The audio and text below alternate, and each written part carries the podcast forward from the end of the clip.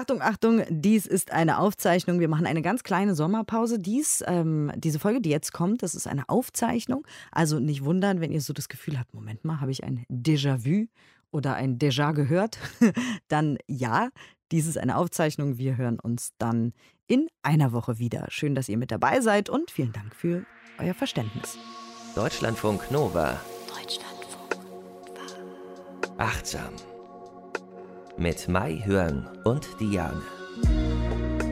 Wir wollen zusammen achtsam sein, wir wollen lernen, wie das geht und gucken, was das ist und natürlich auch immer wieder ansprechen, was wir eigentlich davon haben, weil wenn man kein Warum hat, dann macht man es auch nicht. Ne? Einfach so irgendwas praktizieren, zum Beispiel an einem Montag auf einem Bein stehen, wenn man nicht weiß, was das soll, das macht man ja dann auch nicht. Also schön, dass ihr dabei seid, ähm, hier bei Achtsam. Mai Hyung ist dabei, sie ist Psychologin und Verhaltenstherapeutin in Ausbildung. Hallo. Hallo. Heute sprechen wir über eins meiner absoluten Lieblingsthemen tatsächlich. Ich habe das auch vorgeschlagen. Ich habe gesagt, wir müssen unbedingt über das achtsame Denken sprechen, weil wir denken so viel Mist den ganzen Tag. Das kennt wahrscheinlich jeder von sich selber. Man geht durch die Welt und denkt einfach dummes Zeug. Genau, und man nimmt es oft gar nicht wahr, dass man dummes Zeug ähm, ja, denkt. Ja, weil man denkt, das ist ja normal. Und deswegen, mhm. wir haben mhm. ja auch schon über die Meditation hier in Achtsam gesprochen. Deswegen finde ich Meditieren ja auch so toll, weil man dann für ein paar Minuten oder je nachdem, wie lange man das macht, vielleicht es schafft, mal nichts zu denken. Ähm, also, du als Psychologin, äh, was beeinflusst denn unser Denken?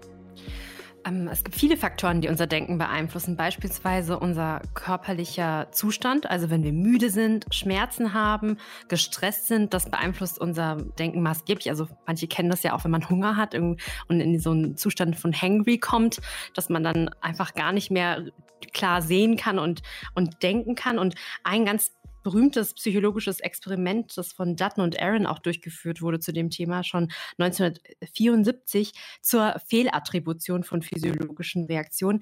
Da gab es ähm, in diesem Experiment war es so, dass Männer eine Hängebrücke überqueren sollten, die eine Gruppe, und die andere Gruppe hat eine ganz normale, stabile Brücke überquert. Diese Hängebrücke, die ist in North Vancouver und ist 76 Meter in der Höhe und 137 Meter lang, also ein ganzes Stück, was sie da laufen mussten. Und am Ende Ende von der Brücke stand eine Frau, die angeblich eine Umfrage gemacht hat, aber später wurde dann auch befragt, ähm, wie attraktiv die Männer diese Frauen fanden. Und bei der anderen Brücke war auch die gleiche Frau am Ende der Brücke. Und die Männer, die die Hängebrücke überquert haben, haben gesagt, dass oder eingeschätzt, dass die Frau attraktiver ist. Und die Autoren der Studie schlussfolgerten daraus, dass diese körperliche Erregung, die die Männer verspürt haben, als sie in diesen klaffenden Abgrund geblickt haben, ja, dass sie das fehlattribuiert haben auf die Bewertung der Frau. Also da sehen wir der Körper und wie er reagiert, das beeinflusst unser Denken auch sehr. Ach so, dieser, dieser Thrill quasi der Hängebrücke hat dann dafür gesorgt, mhm. dass sie die Frau schöner fanden. Genau. Verrückt. Also unsere Wahrnehmung bestimmt auf jeden Fall, wie wir denken. Einmal ist es die Hängebrücke, aber es können natürlich auch irgendwelche Sachen sein, die in der Kindheit passiert sind.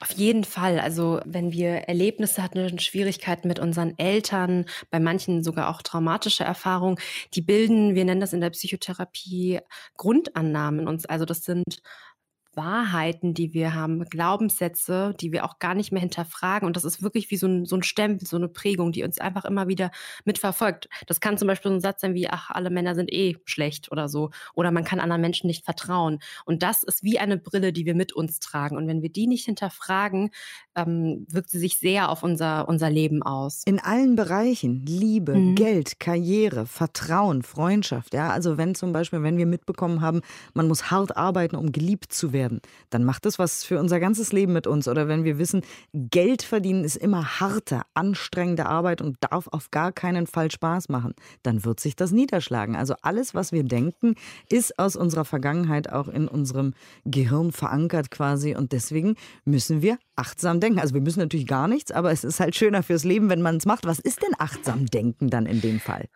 Achtsam denken ist auch wieder dieses bewusste Denken, also dass eben die Dinge nicht mehr automatisch sind, dass wir uns immer wieder die Frage stellen, ist das wirklich so? Sind wir uns ganz, ganz sicher? Also ist es wirklich so, dass man hart, hart arbeiten muss, um geliebt zu werden? Und ähm, auch wieder in den gegenwärtigen Moment zu kommen, weil da sind wir ja wieder, wie du sagst, von der Kindheit, wir sind total in der Vergangenheit und lassen uns dadurch leiten und nicht im gegenwärtigen Moment. Und wenn wir das immer wieder trainieren, dass wir unsere Gedanken ansehen, mit dem Bewusstsein, dass wir im Hier und Jetzt sind, haben wir eine Chance, uns nicht von diesen Gedanken, diesen Glaubenssätzen so äh, leiten zu lassen. Und das mhm. ist super schwer, weil wir ja denken, dass wir auf jeden Fall die richtige Realität sehen und dementsprechend auch denken. Also wenn wir sagen, der will mich wohl verarschen, dann sind wir ja hundertprozentig sicher, dass der uns wirklich verarschen will. Wer ja, auch immer. Es ist, ja, es ist wirklich ähm, ein bisschen gegen die Natur, weil diese Grundannahmen, die, die wollen uns ja auch davor schützen. Also die, die Funktion ist, sie haben uns damals irgendwie geschützt und ähm, sind aber einfach nicht mehr sehr wir sind nicht mehr so flexibel. Also sie sind in jeder Situation aktiv und dann gehen wir quasi gegen diesen Automatismus an. Deshalb ist es unglaublich schwer und dadurch, dass es immer unbewusst auftritt, müssen wir uns doppelt und dreifach anstrengen, um sie zu bemerken und zu sehen, ah, ist schon wieder aktiv. Und auf diese Weise kann man ja auch ein und die gleiche Situation, die würden drei verschiedene Menschen völlig verschieden bewerten. Also zum Beispiel, Mann kauft Frau Blumenstrauß, ja? Ja, genau. Dann ist die Frau zum Beispiel, wenn sie super gute Laune hat, ja, und hat einen ganz tollen Tag, am Ende des Tages kommt der Mann zurück, dann denkt sie, oh, der hat mich lieb, äh, er will mir eine Freude bereiten. Aber ähm, wenn sie aber einen ganz, ganz schlechten Tag zum Beispiel hatte, alles ist nicht geglückt, dann könnte sie auch anders denken. Vielleicht hat er was verbockt und will mir jetzt was gestehen, dass er eine Affäre hat. Ja. Oh Gott, oh Gott, ja. Ja, ja, naja. Und auch je ja. nachdem, also wie der Tag war, aber auch wie die Kindheit war und wie vielleicht die mhm. Beziehung davor war oder so, äh, sorgt es dann dafür, dass man sich freut oder sich nicht freut. Dieses Bewusstsein dafür finde ich ganz interessant. Das hat, äh, seitdem ich mich mit dem Denken, übers Denken beschäftige, weitergebracht mhm. im Leben, äh, weil man tatsächlich jede Situation hinterfragen kann. Also es ist ein bisschen anstrengend, ja, sagen wir aber auch immer gerne. Achtsamkeit auch ein bisschen anstrengend ist. Aber es bringt euch weiter, wirklich, wenn ihr über übers Denken nachdenkt und euch die Frage zum Beispiel stellt, warum denke ich das denn jetzt? Was könnte denn mhm. das für Möglichkeiten haben, warum ich das jetzt denke, ne? Mhm, ja, ich habe auch noch so einen ähm, Satz von einer äh, französischen Schriftstellerin mitgebracht. Anis Nin heißt sie. Sie hat gesagt, wir sehen die Dinge nicht, wie sie sind, wir sehen sie so, wie wir sind. Und das finde ich auch nochmal, das zeigt ja auch nochmal, wie sehr wir einfach geprägt sind und wie wir alles äh, stempeln mit unserem Stempel. Aber wir denken, jemand anders hätte uns womöglich irgendwas Böses angetan, hätte uns beleidigt, hätte uns ignoriert oder irgendwas. Aber in uns ist es ganz oft, dass wir mhm. denken, dass wir ignoriert oder beleidigt werden, weil vielleicht, okay, manchmal machen das natürlich andere schon auch, ja, aber vielleicht ja. hatte der einfach gerade seine eigenen Probleme. Ja, und letzten Endes ist es ja so, ich meine, es ist anstrengend, sich damit auseinanderzusetzen, aber wir, wir befreien uns wirklich von diesen, ich sage mir jetzt ein bisschen dramatisch, von diesen Fesseln dieser, dieser Grundannahmen oder unserer Muster, weil wenn wir uns die ganze Zeit dann ärgern wegen ähm, der anderen Person, wir leiden doch letzten Endes darunter. Die andere Person, die geht dann weiter, die hat dann weiter ihren Tag, ja, aber wir sind diejenigen, die ganz frustriert zurückbleiben. Ja. Und tatsächlich, um sowas loszulassen, weil man kann es ja nicht einfach abstellen von heute auf morgen, aber ich habe tatsächlich auch so eigene Übungen mir quasi ausgedacht, mhm. um sowas loszulassen. Also wenn zum Beispiel ich das Gefühl habe, ich bin jetzt total wütend auf jemanden, dann gucke ich erstmal, warum, was ist passiert und so weiter. Und dann versuche ich meine, ich mache meine Faust ganz fest und dann mhm. lasse ich sie locker. Ach, cool. Und versuche ja. das wirklich also physisch loszulassen, diese Situation und dieses Gefühl und den Gedanken, der hat mir jetzt in irgendeiner Art und Weise Unrecht getan. Das hilft bei mir ein bisschen. Also jetzt ja. ist damit nicht alles sofort weg, aber es ist eben eine von vielen Übungen, die ich mir so überlegt habe, um loslassen zu äh, lernen. Aber du hast bestimmt auch noch ein paar Sachen, ähm, wenn ich jetzt zu dir komme und sage, oh, ich reg mich immer so auf über die Leute und die wollen mir alle immer Böses, was ich dann machen kann. Ja, also ich meine, der erste Schritt ist ja, dass man auch wirklich sagt, okay, anerkennen, dass da jetzt erstmal Wut ist und dann, ja, dieser, dieser Gedanke, an alle anderen wollen mir immer Böses, da dann nochmal nachzufragen, sind sie sich sicher? Können wir nochmal zusammen gucken, ähm, was spricht dafür, dass alle anderen wirklich ihnen immer Böses wollen oder dir Böses wollen? Und dann ähm, komme ich auch in Diskussion mit dem Patienten und wir schauen uns das wirklich nochmal an in der Situation. Aber ich gucke ja, weil wir eben schon gesagt haben, körperliche Zustände oder auch die Vergangenheit spielen eine Rolle. Wenn wir vorher daran gearbeitet haben, äh, können wir das auch mit in die Bewertung reinbringen. Also sagen, na ja, aber Sie haben äh, folgende Erfahrungen in der Vergangenheit gemacht, vielleicht Mobbing-Erfahrungen oder so. Und das könnte wieder einen Einfluss haben auf diese Situation und diese Bewertung. Also, dass wir das einfach nochmal verbinden miteinander. Und schreibt man sich dann sowas auch irgendwie auf oder redet man da nur drüber? Ich male das oft an so eine Flipchart, damit man es dann nochmal irgendwie hat. Aber ich ähm, empfehle den Patientinnen auch äh, sehr, dass sie so ein, wie so ein Tagebuch haben, so ein, so ein Therapietagebuch und sich die Dinge auch nochmal aufschreiben, damit das nicht so schnell verloren geht. Und wenn dieser Gedanke auch immer wieder kommt, kann das auch hilfreich sein, sich das auf ein Post-it zu schreiben und irgendwo hinzukleben. Dann erkennt man den Gedanken auch viel schneller. Und solche Gedanken, wie ich ihn eben mit Absicht natürlich formuliert habe, wie alle wollen mir was Böses, das mhm. ist natürlich ein Holzhammer. Äh, ja. Gedanke. Also wenn man den wirklich hat, ja, dann muss man den ganz schnell loslassen und womöglich auf einen Zettel schreiben und verbrennen oder in kleine Schnipsel machen oder irgendwas und sich äh, einfach vielleicht, es ist auch wieder nur mein nicht psychologischer Tipp, sowas aufschreiben wie was das Gegenteil ist. Alle sind nett genau. zu mir. Ja, doch, das hilft auf jeden Fall. Also immer diese ganzen, äh, diese, diese Glaubenssätze und Grundannahmen, die haben oft sowas wie alles, immer, nur, äh, Mann oder jeder. Also sie sind sehr pauschal oft, ja. Und daran kann man sie schon mal erkennen. Und das ist tatsächlich auch ein psychologischer Tipp, sich anzuschauen, was wäre denn äh, ein gegenteiliger Satz und wie würde man sich dann fühlen, wenn man anders denkt, also das Gegenteil. Und man kann sich auch nochmal fragen, bringt der Satz einem was? Also bringt dir das wirklich was in deinem Leben, wenn du durchs Leben gehst und denkst, alle wollen mir was Böses? Und ich würde ja. jetzt mal ganz naiv tippen, nein. Nein, ja, aber es ist irgendwie so logisch, aber irgendwie, warum macht man es dann, ja? Also dann müsste man wirklich, ähm, ja. Ich glaube, ich weil so, man Recht ja. haben will. Ich glaube, das mhm. ist jetzt auch wieder nur äh, meine Annahme. Ich glaube, wenn man so einen Glaubenssatz in sich trägt, ja, vielleicht hat man den ja auch nie so ausformuliert, sondern man denkt mhm. unterbewusst, alle wollen mir was Böses. Und bums, schneidet einen dann jemand auf der Autobahn oder drängelt vor im Supermarkt, hat man den Proof quasi und sagt, ha, da, alle wollen mir was Böses, habe ich doch gesagt. Ich habe ja recht. Hm. Ist jetzt nur eine Annahme.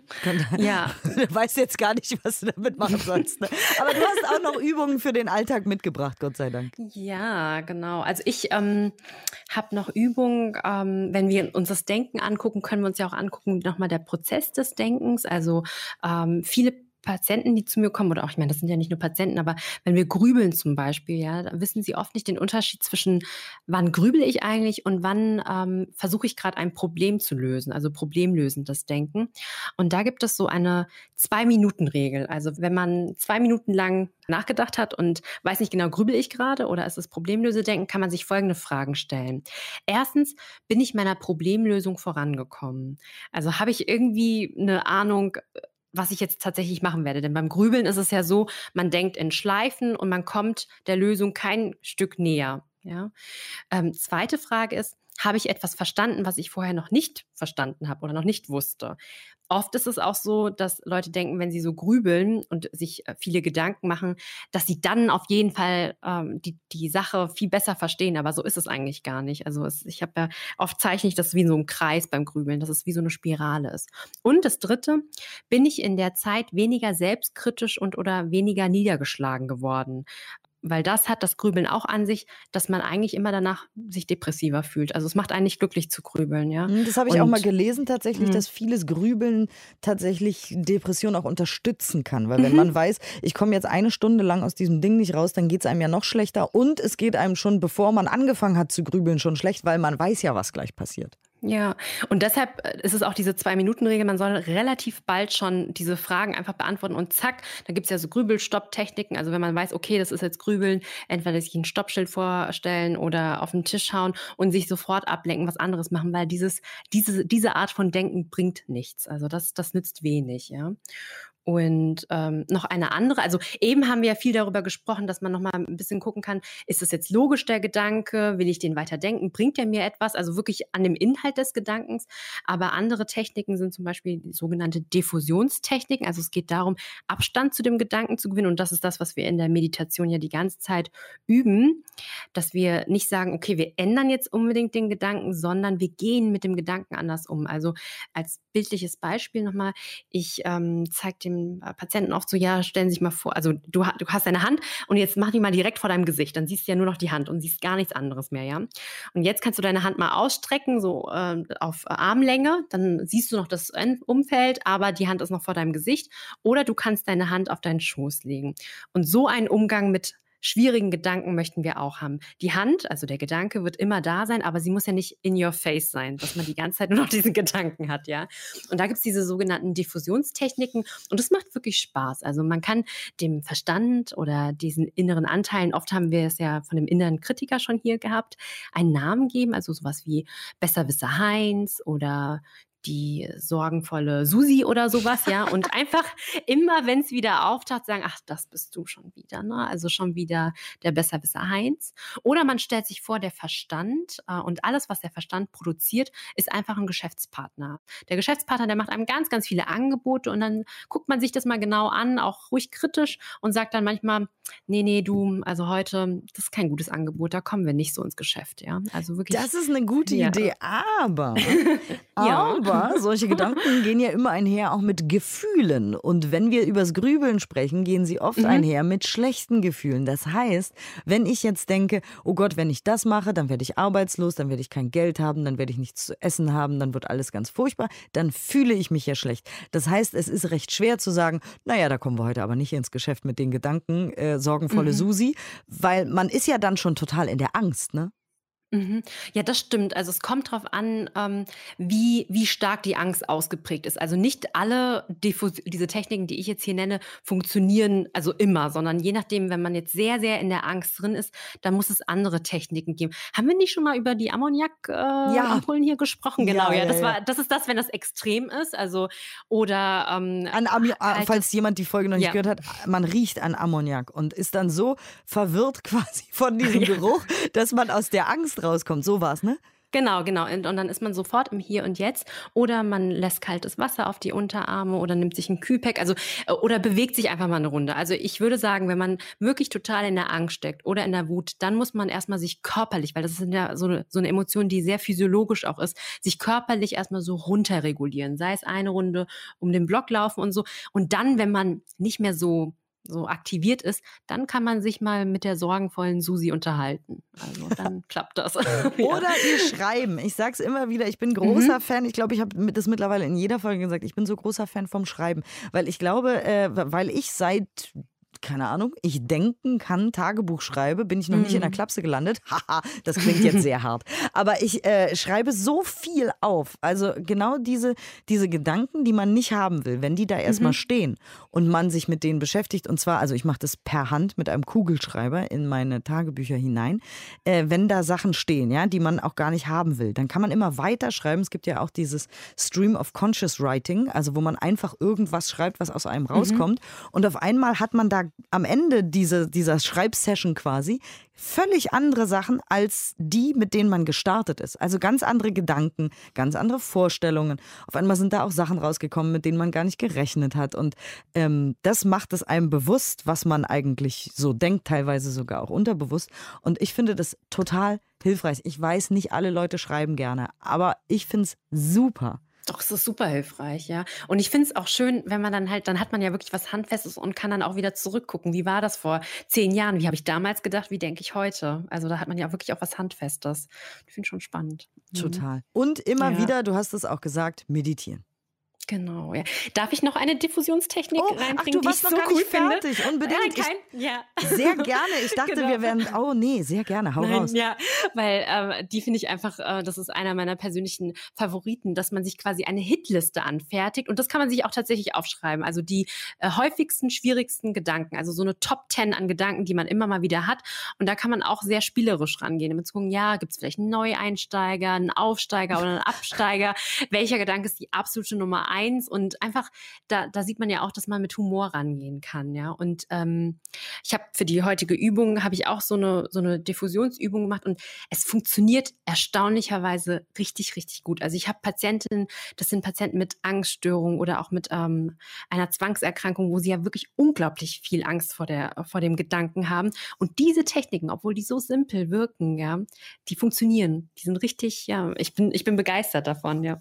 Geil. Und ähm, ja. es es gibt ja auch verschiedene Arten zu denken. Also manche Leute denken eher auditiv, indem sie eben diese Stimme haben in ihrem Kopf, die immer mit, mhm. mit ihnen spricht. Und andere Leute äh, visualisieren Dinge. Mhm. Also im schlechtesten Fall beim Grübeln eben Katastrophen alles, was schiefgehen kann. Wenn ich vor einer Gruppe von Menschen spreche, könnte mir, könnte ich einen Blackout haben und dann sehe ich, wie die Menschen mich anglotzen und dann sehe ich mich auf der Bühne, wie ich schwitze und leide und so weiter.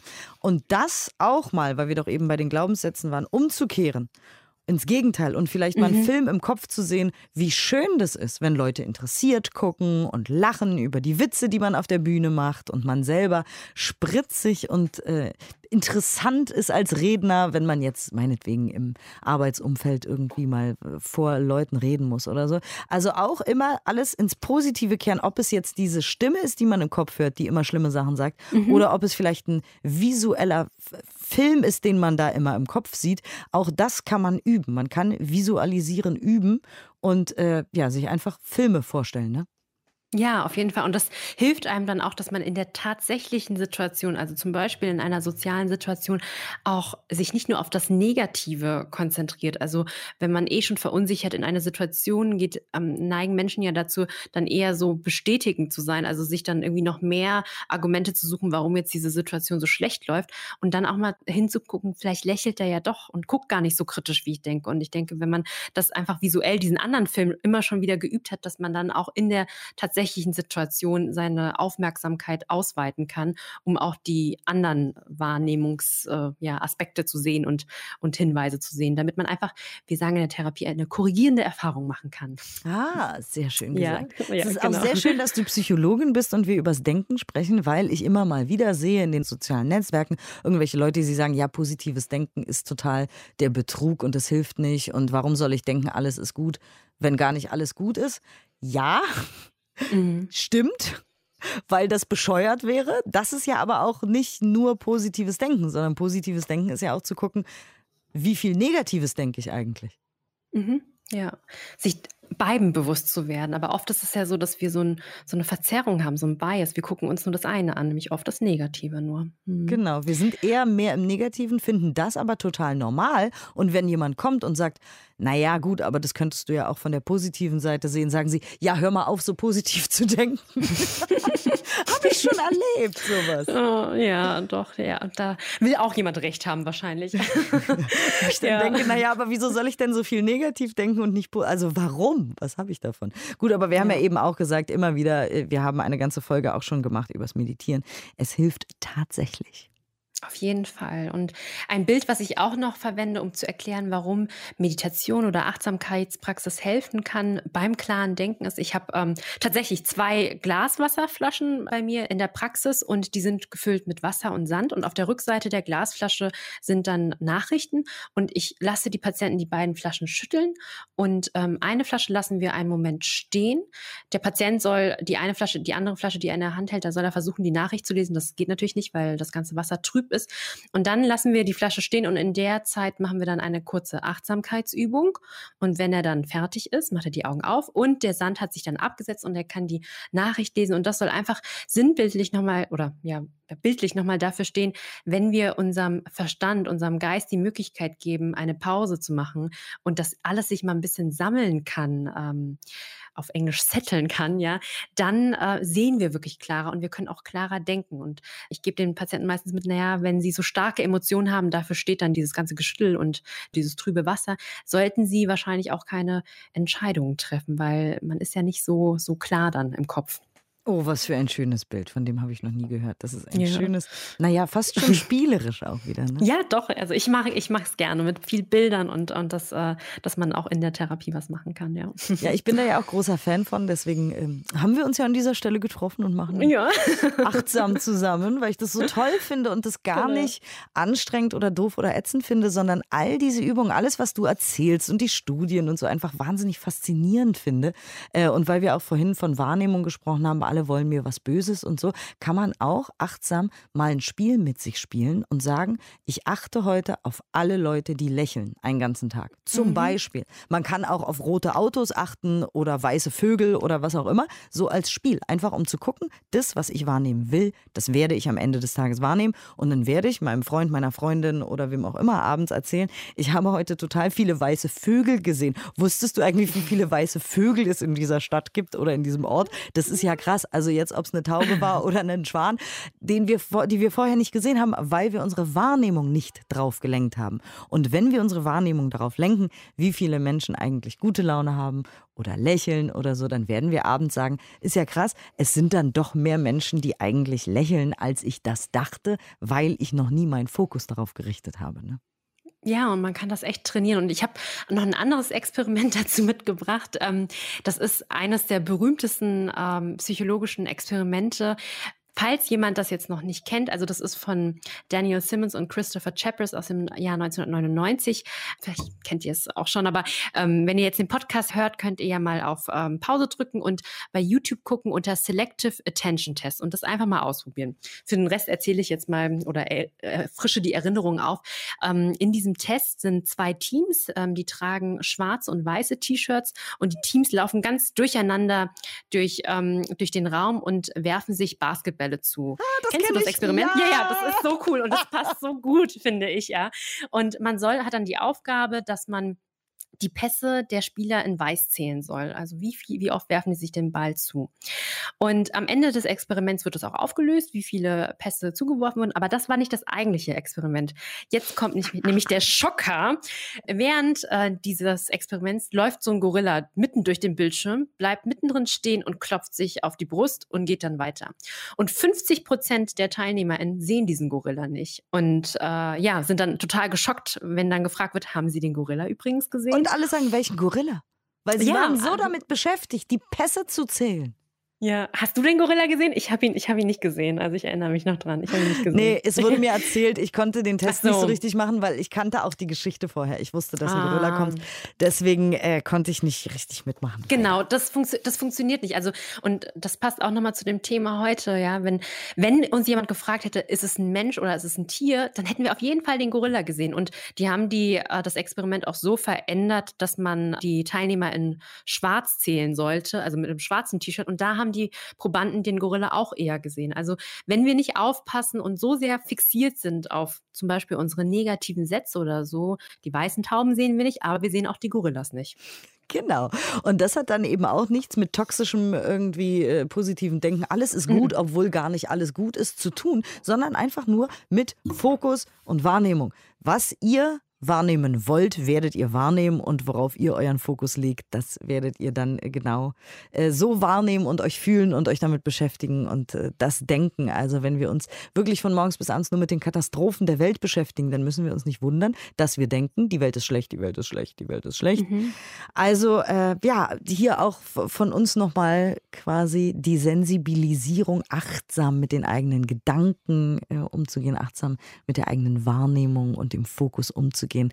Äh, überlegt euch doch selber, was ihr denken wollt oder äh, worauf ihr euren Fokus richten wollt. Es liegt in eurer Hand, es ist euer mhm beziehungsweise in eurem Kopf in dem Fall. Ja.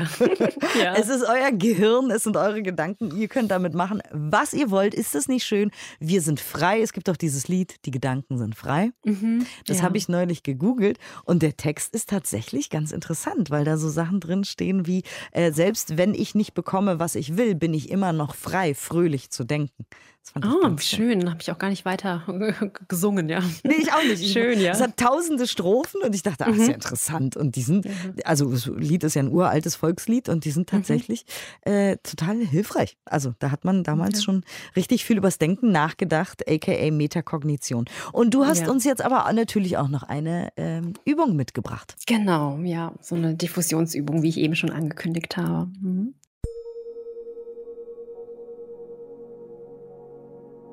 Dies ist eine Übung zum achtsamen Denken. Nehme nun eine bequeme, aufrechte Körperhaltung ein. Schließe deine Augen oder lasse deinen Blick sanft auf einem Punkt im Raum ruhen.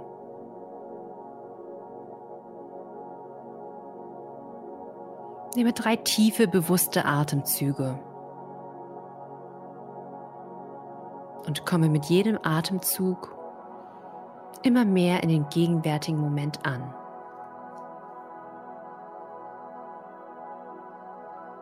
Dein Atem wird während der gesamten Übung dein Anker sein. Solltest du während der Übung spüren, dass du abgelenkt bist, nimm das Abgelenktsein wahr und kehre über das Bewusstsein deiner Atmung wieder sanft zurück zur Übung.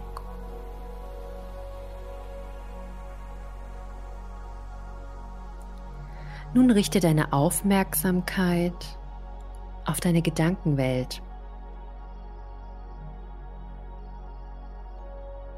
Gibt es momentan Gedanken, die dich belasten? Dir Angst machen? Dich ärgern und einfach nicht zur Ruhe kommen lassen?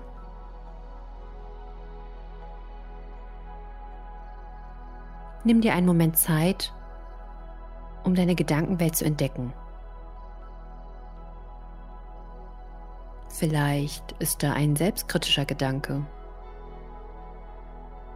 oder ein pessimistischer Gedanke.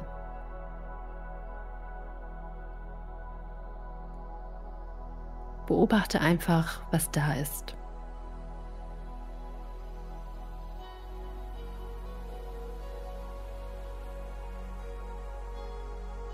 Wähle nun einen Gedanken aus, mit dem du gerne weiterüben magst. Wenn es viele Gedanken sind und die Wahl schwer erscheint, sag deinem Verstand, dass jeder Gedanke an die Reihe kommen darf. Du kannst diese Übung zu einem späteren Zeitpunkt für den nächsten Gedanken wiederholen. Nun stelle dir vor deinem inneren Auge einen riesigen Fernsehbildschirm vor. Du sitzt mit einer sicheren Distanz vor dem Bildschirm und guckst ihn an.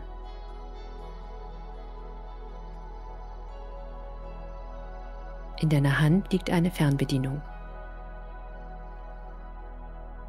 Mit deiner Hand schaltest du den Fernseher an und es erscheint der Gedanke, den du eben ausgewählt hast.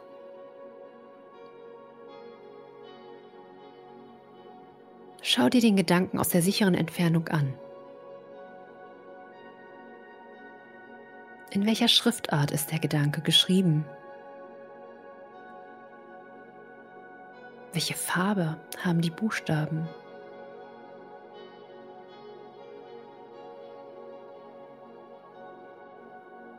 Nun drücke eine beliebige Taste auf deiner Fernbedienung, um die Buchstaben ganz groß werden zu lassen.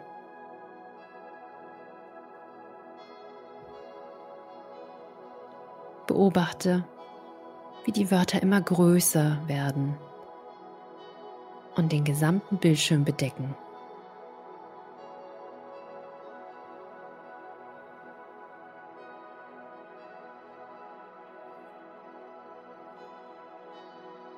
Schau dir ganz entspannt an, wie sich die Buchstaben verändern.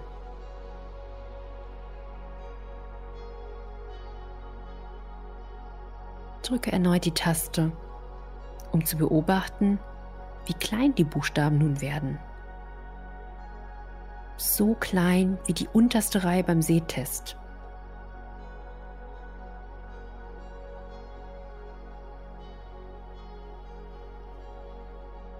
Nun lasse die Buchstaben wieder größer werden, damit du sie wieder lesen kannst. Und stell dir vor, dass du die Farbe der Buchstaben verändern kannst. Oder ihre Oberfläche. Vielleicht magst du sie gelb oder pink anmalen. Oder die Oberfläche mit Punkten versehen. Mache das, worauf du Lust hast. Und schau dir dein Ergebnis von der Ferne an.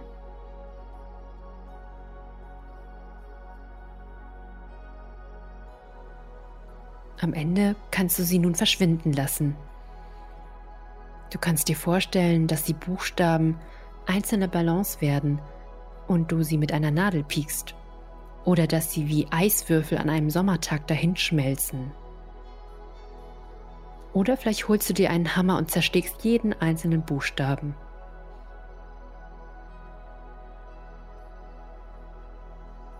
Am Ende fegt ein riesiger Besen über die Bildschirmfläche und bereinigt die letzten Überreste deines Gedankens. Schau noch einmal auf die leere Bildfläche.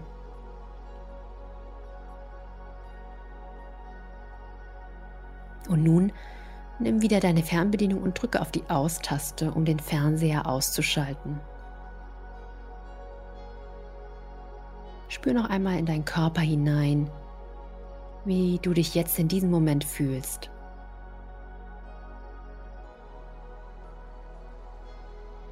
Auch im Alltag kannst du immer wieder Abstand zu deinen Gedanken bekommen. Sprich einfach innerlich mit, mit deiner Atmung. Einatmend nehme ich einen Gedanken wahr. Ausatmend lächle ich dem Gedanken zu.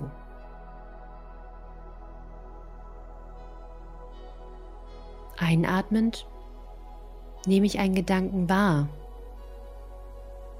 Ausatmend weiß ich, dass Gedanken kommen und wieder gehen. Einatmend sehe ich den Gedanken vor meinem inneren Auge Ausatmend verändere ich die Form des Gedankens. Ich wünsche dir viel Freude bei diesem Gedankenexperiment. Achtsam denken war heute unser Thema und äh, es ist ein ganz, ganz, ganz wichtiges Thema, wie ich finde, weil es unser Leben ändern kann zum Schlechten wie zum Guten, weil wir uns bewusst werden, wenn wir achtsam denken, was wir denken und ob wir das denken wollen und ob wir damit weitermachen wollen, ob das gut ist und hilfreich für unser Leben ähm, und äh, ja, ob uns das auch in irgendeiner Weise dient. Dankeschön für die schöne Übung, Mai Hören. Und äh, ja, also viel Spaß beim achtsamen Denken und viel Erfolg. Am Anfang ist es noch ungewohnt, darüber nachzudenken, was man denkt, aber irgendwann glaubt mir, werdet ihr es äh, einfach von alleine machen und dann wird euch auffallen, hm, also die Hälfte davon mindestens muss ich eigentlich gar nicht denken. Da kann ich es mir äh, wesentlich schöner machen in meinem Kopf. Viel Spaß dabei.